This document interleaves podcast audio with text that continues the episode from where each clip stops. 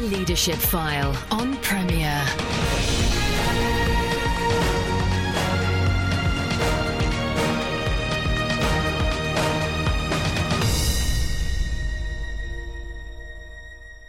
Welcome to the show which talks to Christian leaders about the topics that really matter. I'm Andy Peck. It was the statistician Peter Brierley that said that if you want your church to grow, you need to employ a youth worker. He made a correlation between children's and youth ministry and churches that saw growth.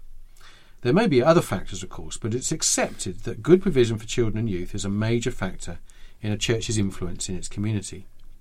But the rise in the number of youth workers has led to a number of urban myths concerning the length of time they're in ministry, their motivation for being in ministry in the first place. And I'm joined this week by Andy Burns, formerly CEO of East to West, and now the founder and director of Cafe Leadership. He's been a youth worker most of his working life in one form or another. So, Andy, welcome to Leadership File. Thank you. Uh, a word first of all, your, your move from East to West into something new. You were formerly uh, with us when you were CEO of East to West. So tell us about that move. Yeah, it's a it's a it's an interesting move. East to West was part of our family life for 15 years, mm. uh, and so to move on is an emotional gut wrench, as it were, because it's been so ingrained with us. But it was the right season for us to move on. So. Um, yeah, it was uh, last summer real sense of call from the Lord that it was time for us to move on mm. uh, into uh, much more investment into leaders so that mm. they hmm. can lead their charities and organisations and ministries mm. uh, more effectively. Uh, uh, and to do that, I needed to step out of my current role or my then current role. Hmm. Um, and yeah, so we, we, we took that um, we took that plunge, as it were.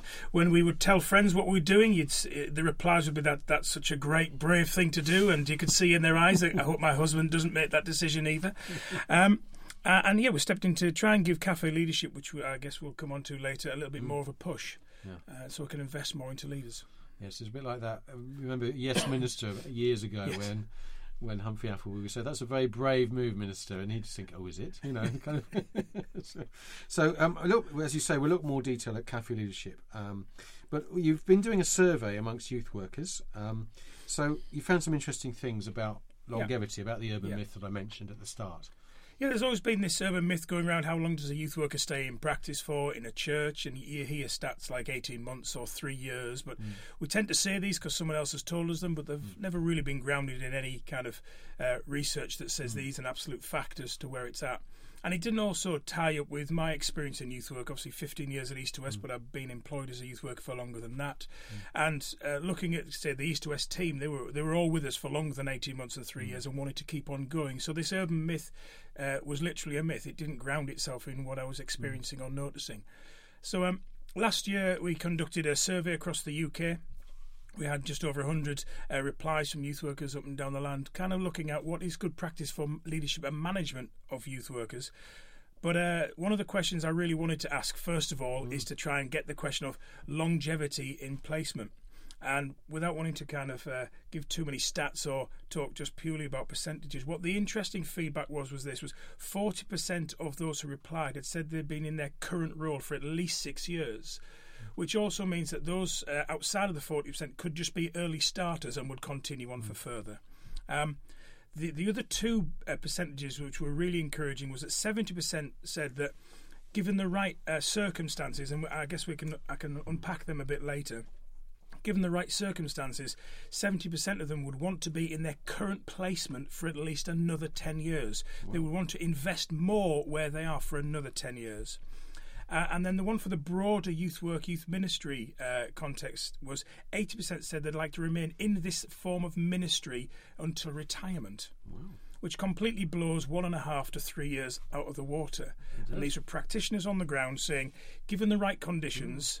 I will invest the majority, if not the rest of my life, mm. uh, into serving young people. Well, and and that I mean, I'm not sure you get too many stats like that of other other fields of ministry? No. I mean, you know, you're not people generally speaking are not saying, "Oh, I'm going to do this till I retire." No. Kind of thing.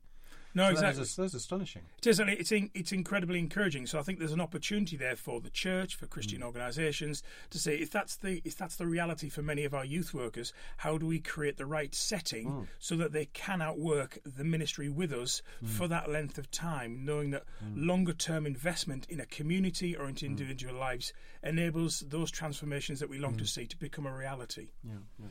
So, so that's obviously from the youth worker angle. Yep. You, you having reflected, you know, having been involved in youth work yourself, Yeah. um, you are, are going to make the case, I'm sure, that youth workers should be encouraged to stay long term, Yep. presuming that they're doing a reasonable Yep. job. Yep.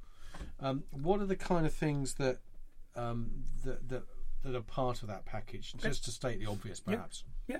So what, when we uh, when we when we ask the questions, you know, what how long would you want to stay in this role for in these ministries for? And it came back with those high returns. We then asked the questions again. Well, what is the is the environment or the setting that you would need that would enable you to, to do that? And that three there was a lots that fed back, but the three main ones was this. The first point was uh, an adjustment in their work placement to when life changes for them. So instead of simply the church, say for example you've got a young youth worker who arrived and they get married whilst whilst they're in your employment, we all celebrate the fact they've got married. Because we also celebrate that they might like to see their other half and not be working every single night. And we all celebrate when uh, the pastor of tiny feet might arrive. And can we allow them to be mum and dad around their kids a bit more than maybe sometimes the work demand is? So uh, uh, allowing the contract to adapt and change as life changes for them. There's something around the recognition of of salary.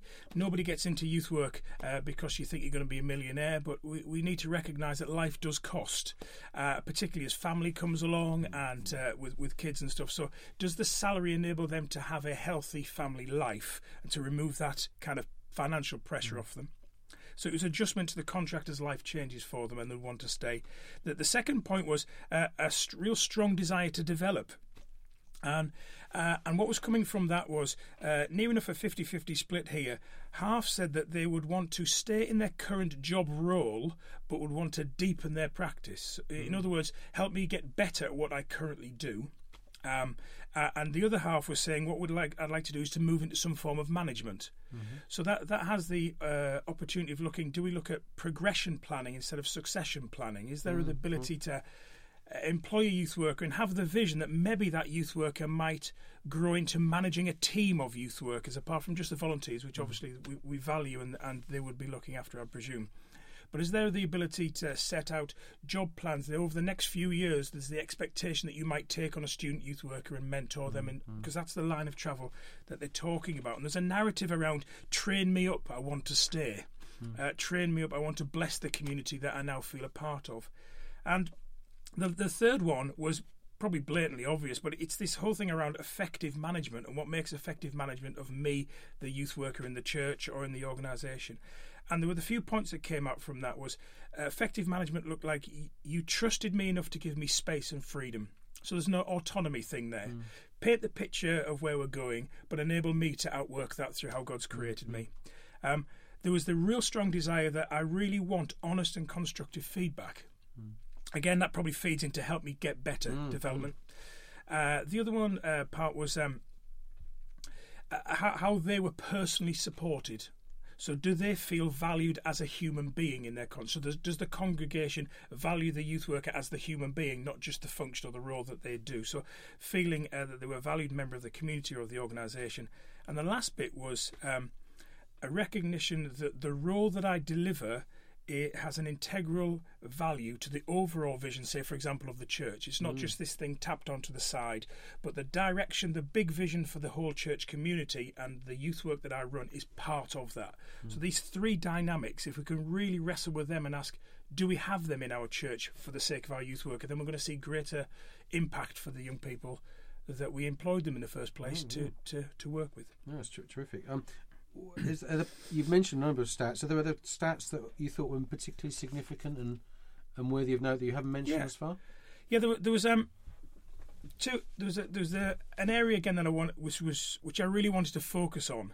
Um, one of them was around this sense of calling or conviction uh, into the ministry, particularly as over the past twenty years there's been the professionalisation of, of youth work, as it were.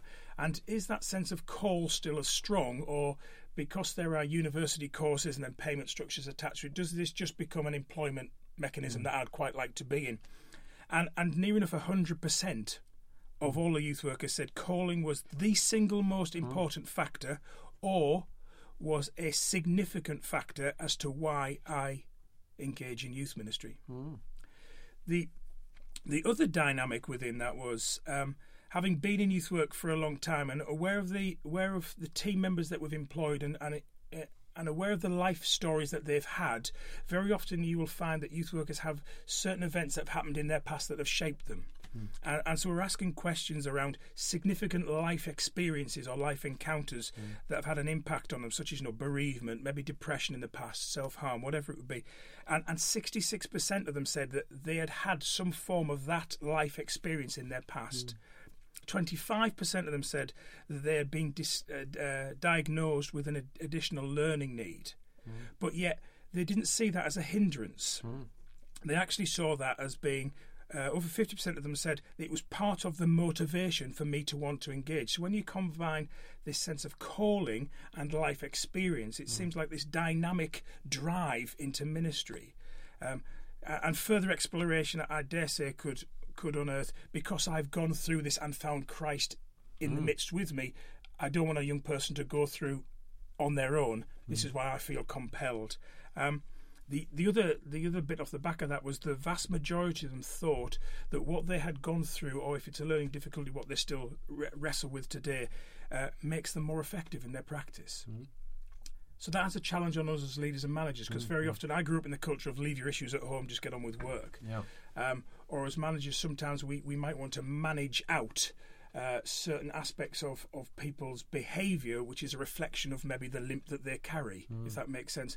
But to pastorally nurture these uh, fabulous youth workers and mm. recognise that sometimes some of the limps that they have are what make them so effective. Yeah.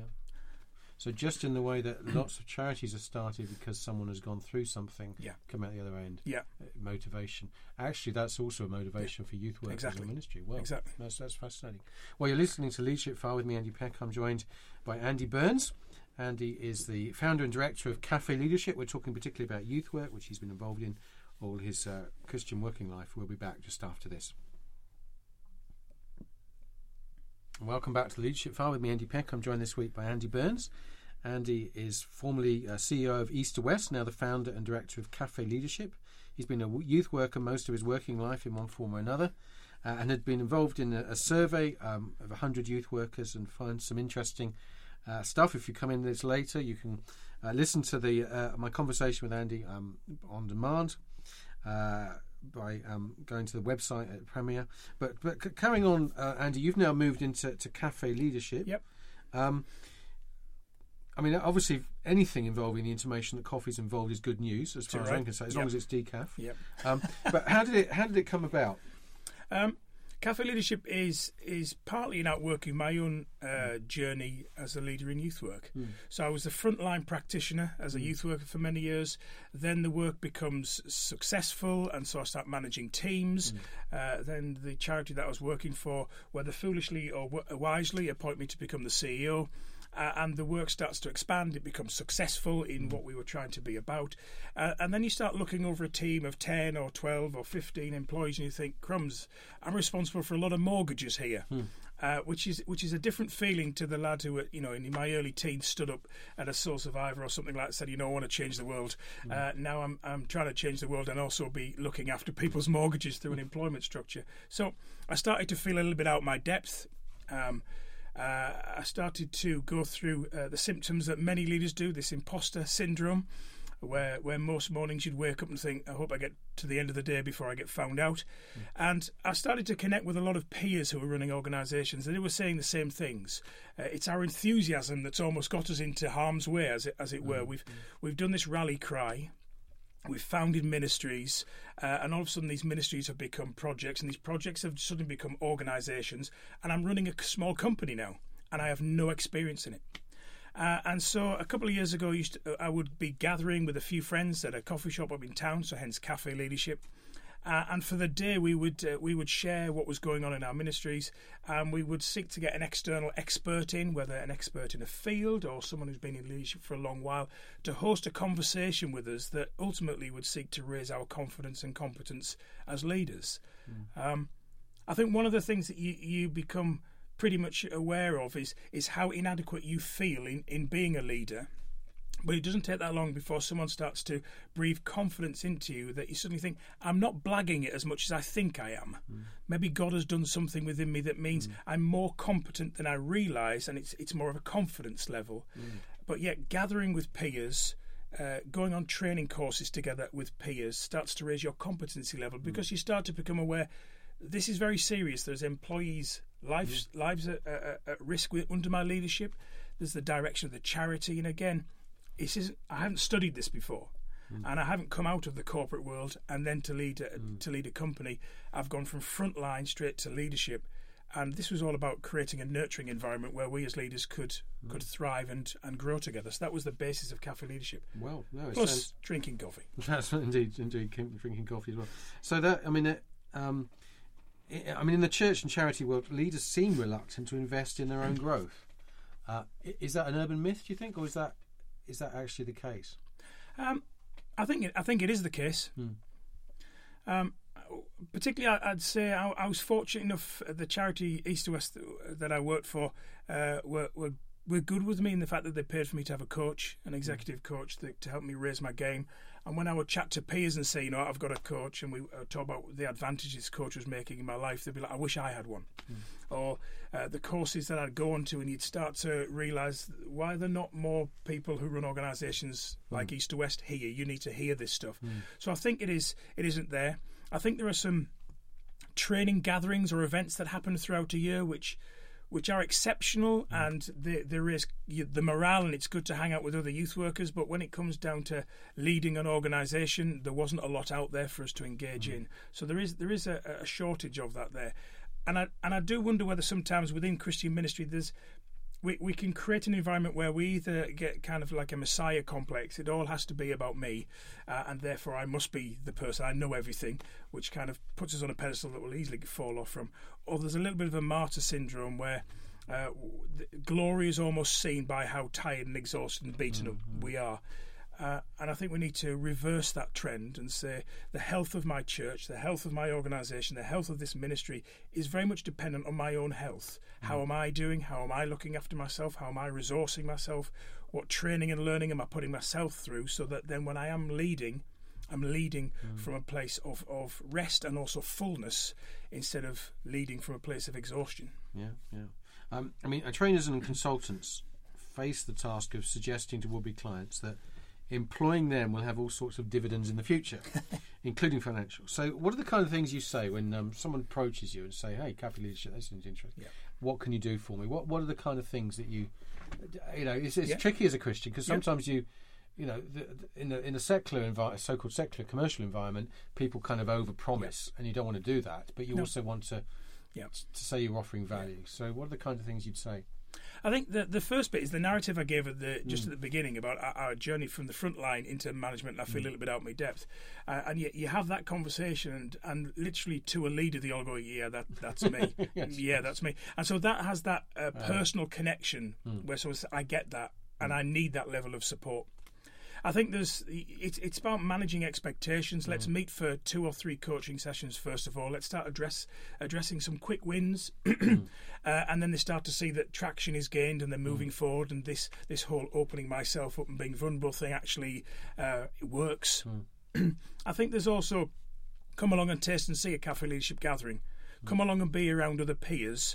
Uh, hear some exceptional input, and then all of a sudden, it's it's been interesting with the cafe leadership gatherings, which happen uh, six times a year in London. There's just starting to happen now in Manchester. We're getting uh, the majority of people who attend attend on a regular basis, so they come to one and say, "I've got to come to the next one." And so when we start offering this training and consultancy, the, the minute you've tasted how good it is to feel and to know that you've been heard, uh, to know that you're not on your own, people then are desiring more of that. I think it comes back to the research that we looked at. Help me get better because this is the place I feel called into. Yeah, yeah.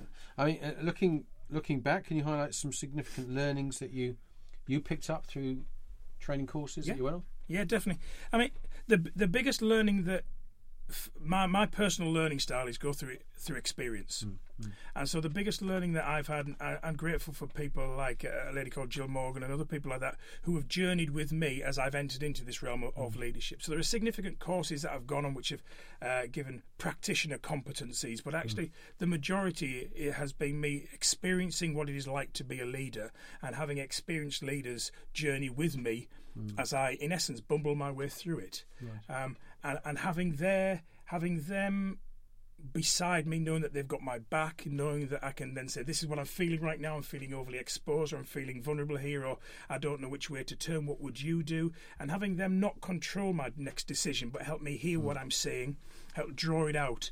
They've been the most significant learning that I've hmm. taken, far beyond simply going on a course and learning a whole lot of techniques. Hmm. It, it's it's it's more a little bit, I guess, like Jeremiah, where he says, "I can't do this," and God says, "But this is how I've created you," and He calls him up and out. Right, right. And I, and I think that's been the biggest learning that that I've had. Experienced leaders who see me more uh, competent than maybe I view myself, and enabling me to lift up myself up to that place. If that makes sense. Oh, yes. I mean, I've heard it said that that um, one or two people I know who've have had opportunity to talk to theology um, undergraduates, Yeah. And um, to do some training about what it's going to be like. Yeah. and and often they they kind of have glazed expressions. Yeah. Um, it's much better when you Yep. you've experienced a bit of leadership to then Yeah. realise what it really is like, Exactly. and then you look for the Exactly. for the help. It's a bit like um, for me driving a car. You know, you, uh, you know, you've passed your test, you haven't. The minute the L plates go off, then you start learning to drive. Or, or when I remember when uh, we were expecting uh, uh, Elijah, and uh, you're reading all his parenting books, and I only started learning being a dad the minute he was born. Yeah. The books gave a little bit of a framework, so I think there's there's lots of theory you can learn, but you really only learn when you're in the middle of it. Yeah. So you're you're um, getting more specific. You've got a website, cafeleadership.org.uk, .org.uk. Yep. and um, the, there's there's news there of the gatherings. You've got Yep. six in London, possibly Yep. some starting in Manchester. Yep. Um, and then if they people wanted to to walk you to walk with them through something, you offer one on one. You call Yep. it coaching or mentoring. yes, that's right. So if, if you go along to cafeleadership.org.uk, Mm. you'll you'll get all the dates of this coming year's gatherings in London Mm. and in Manchester, and there's all the themes uh, there on, on the site. We've also just started a partnership with the Global Leadership Summit with Willow Mm. Creek. Uh, so we're doing some uh, continual professional development off the back of the conferences Mm. that they host every year. So taking hold of one of the talks and spending a whole day on one of the talks to do some deeper learning around that. Mm. So if, if you're attending GLS, then there's ongoing training that we can offer there. Uh, the coaching and mentoring, there's details on the website there. That's that's uh, there And, for and the G- well. GLS, sorry, Global Leadership Yeah. Summit is is typically autumn, isn't it? It is, yeah. It's, it happens around uh, the, uh, the September October time, Hmm. and we've got a, a pilot one in May. Uh, the dates May the 15th Mm-hmm. uh, in Bracknell. Uh, and that's going to be looking at uh, uh, critical conversations. How do you have those conversations? Um, so, going off on one of the talks that happened at the last GLS last year, which was really significant for most of the ministers who attended it. Uh, and so, we're going to spend a whole day just going through what Joseph Grenny is teaching and then really drilling it down. So, in your parish, in your practice, how do you really embed what he's talking about so your the health of your church and your organisation can be lifted up? That sounds wonderful. That That's sounds sounds excellent. So um, you've been listening to the Leadership File with me, Andy Peck. I was joined this week by Andy Burns. Andy's the founder and direct, director of Cafe Leadership. Uh, go to Cafe Leadership, all one word, Yeah, cafeleadership.org. .org.uk uh, to find out more of uh, what we've been talking about. If you wanted to contact Andy uh, directly, um, just to, to, to outline, he's he's been involved in youth work, but he's uh, happy to coach and uh, to mentor people in other in other fields, charity leadership, church leadership, and the and the like. So, um, if that's something that's a particular interest to you, then um, do go to the, the website and find out more. So, thank you, Andy, for you. for being with us and sharing, uh, and and exciting to hear that so many who are involved in youth work are. Uh, keen to be there for the long haul, and if you've got a youth worker in your church, then uh, uh, maybe this is a reminder to encourage them in some way, and to maybe to create the kind of package that would make them want to stay for much longer, assuming you think that's going to be a good thing or not. Uh, that, that'd be great, and um, maybe this this conversation will help uh, leaders to, to put that as top of their priority. So, um, thank you for, for listening. Do if you have ideas of, of guests or topics you'd like to cover, do email me apeck at cwr.org.uk and uh, be happy to consider that.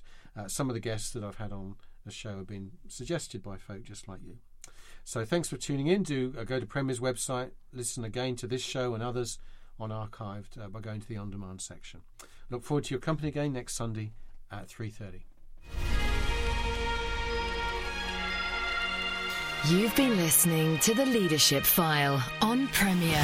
Andy Peck serves as a tutor at CWR, a Christian charity whose courses and publications aim to apply God's Word to everyday life. Contact him via email apeck at cwr.org.uk.